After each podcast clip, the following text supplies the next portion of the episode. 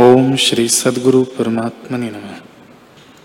श्री वशिष्ठ जी बोले, ही राम जी, जब प्रथम शुभ गुणों से विवेक रूपी बीज संचित होता है, तब शुभ मन सर्व संपदा का देने वाला, परमानंद, अति सफल भूमि को प्राप्त होता है।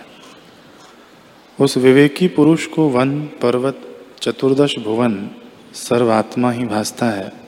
और वह निर्मल से निर्मल, शीतल से शीतल भावना में भासता है। हृदय रूपी तालाब अति विस्तारवान है और स्फटिक मणिवत उज्जवल, स्वच्छ जल से पूर्ण है।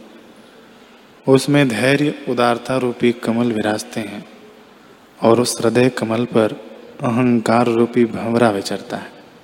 वह नष्ट हो जाता है तो फिर नहीं उपजता। वह पुरुष निरपेक्ष, सर्वश्रेष्ठ, निर्वासनिक, शांत रूप, अपने हृदय रूप नगर में विराजमान ईश्वर होता है। जिसको आत्म प्रकाश उदय हुआ है, उस बोधवान का मन अत्यंत गल जाता है। भय आदि विकार नष्ट हो जाते हैं और देह रूपी नगर विगत ज्वर होकर विराजमान होता है।